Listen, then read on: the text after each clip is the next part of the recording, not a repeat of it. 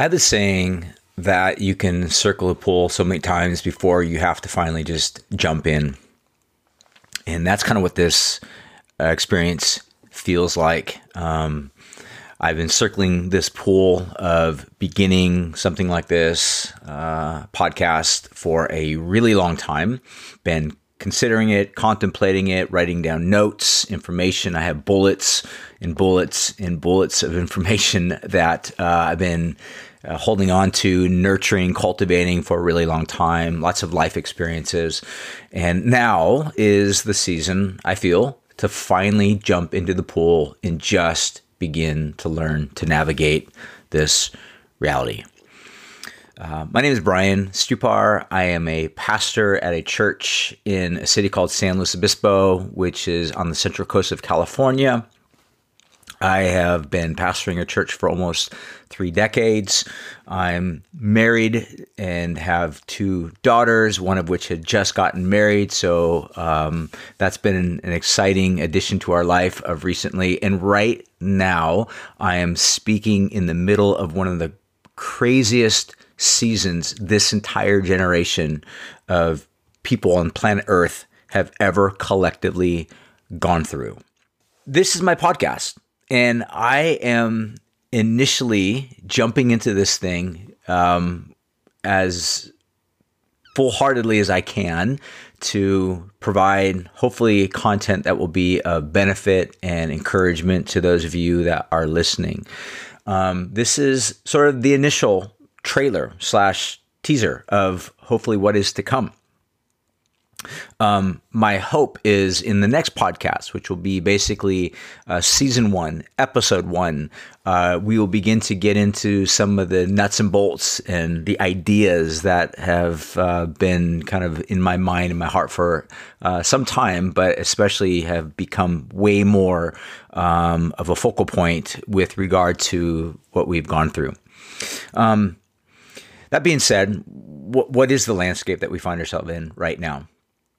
In short, I would say the entirety of what has been known as stability, as orientation, um, has literally been upended, turned upside down onto its head. Uh, one scholar theologian would describe kind of this as a paradigm of orientation, then disorientation, and then a season of reorientation. I say that also within the very context of the framework of which this entire world craziness has been happening is right now in the season of what we would identify as Lent, or at least in California, it has been. Right now, we are getting ready to go into the final week just before Easter, of which we are not able to have an Easter service, which um, is is odd to say the least. Uh, been doing these for a really long time uh, been attending them for a really long time now.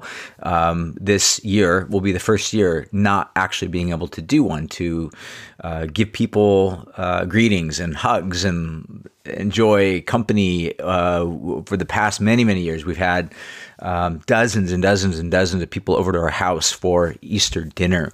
Um, we pastor a church in a college uh, city, uh, which means that there's a lot of people here that are either younger and they are away from home, or they are families uh, that live here and their families, uh, for the most part, that they are uh, connected to live elsewhere. And so a lot of people have, um, you know, need for some place to be. So we have, over the many past years, have just kind of opened our house and says, "Come join us, and we'll be your family." Um, but that being said, the irony to me couldn't be more uh, crazy. Because on the one hand we are in a state of like incredible anxiety and despair um, in this state of free fall disorientation.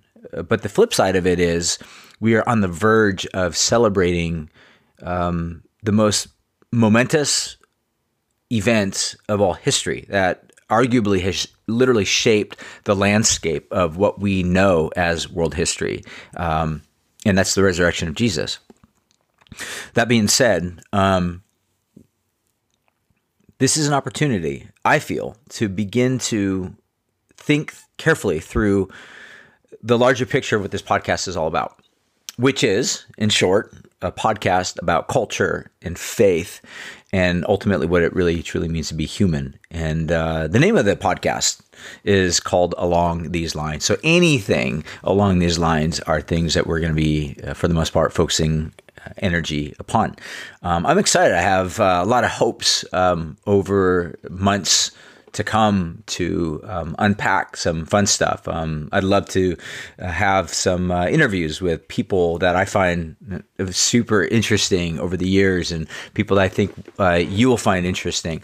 Um, content that uh, I've been gathering for for many many years uh, to kind of be able to articulate and bring together in some sort of hope, hopefully meaningful way that will provide some degree of uh, benefit to y'all. Um, that being said, uh, as we begin to jump into this, um, this episode right now is really kind of a pre-episode, as I mentioned, like a teaser slash trailer, um, getting us ready for what's to come. And what is forthcoming in season one, episode one through however many we're going to be going through. Um, the way I have kind of written this down, and um, it sounds like a really lengthy title, but it will be something along the lines of um, apprentice apprenticeship to Jesus in uh, disorienting days. Um, something along those lines. The idea that I want to convey is how does one really truly follow Jesus in the midst of a season or a life that has literally become turned upside down on its head, which is where we find ourselves right now. Um, as I was thinking about this, um, there are are multiple responses that I'm I'm observing in the culture in which we live in right now. Um, and there's at least four major responses that I'm seeing. Um, there, especially for those that have had some sort of faith or uh, connectedness to the church.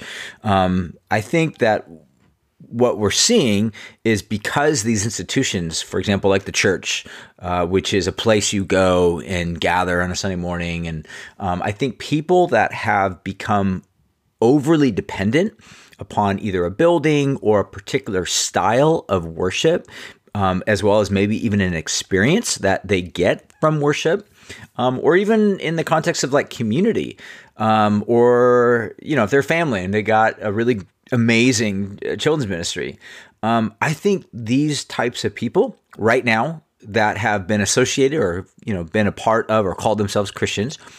I think there's a, a, a great possibility that many of these people are incredible moments of chaos because again, when you make an idol out of something, say for example, um, an experience or a building or tradition or um, some of these things that are oftentimes part of the landscape of uh, modern Christian Christianity in the West, at least.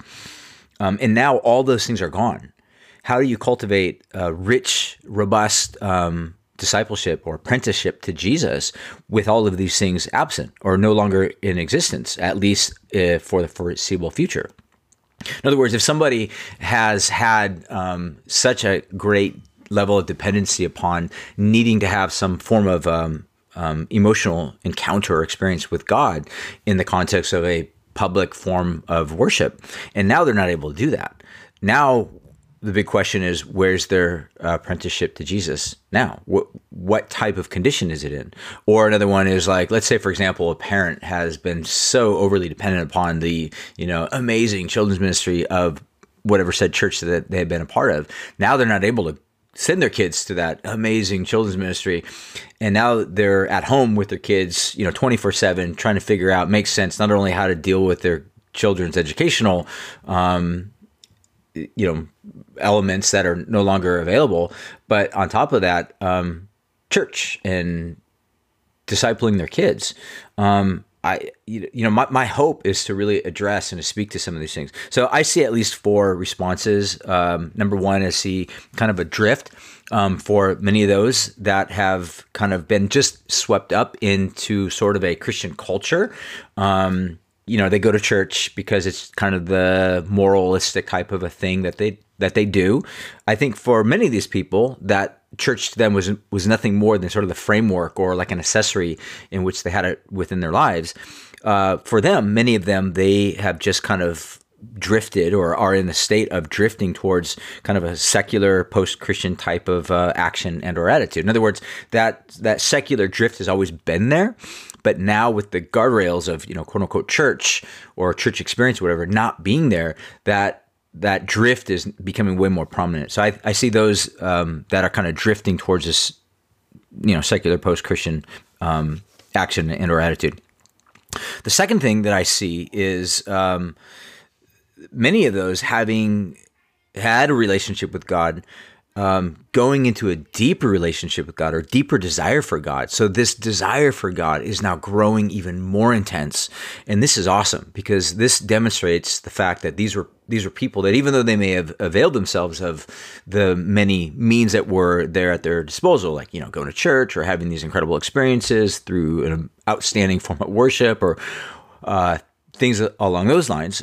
Um, these people, because their hope is Jesus, um, they're realizing an even greater need for Jesus to dig deeper into a relationship with Him. So, therefore, uh, I see from these people a deeper desire for God. We might even describe this as renewal renewal on a personal level, which then can begin to spread into a corporate level or church wide level. So, number one, drift towards secular post Christian. Number two, a desire for more of you know relationship and experience with God.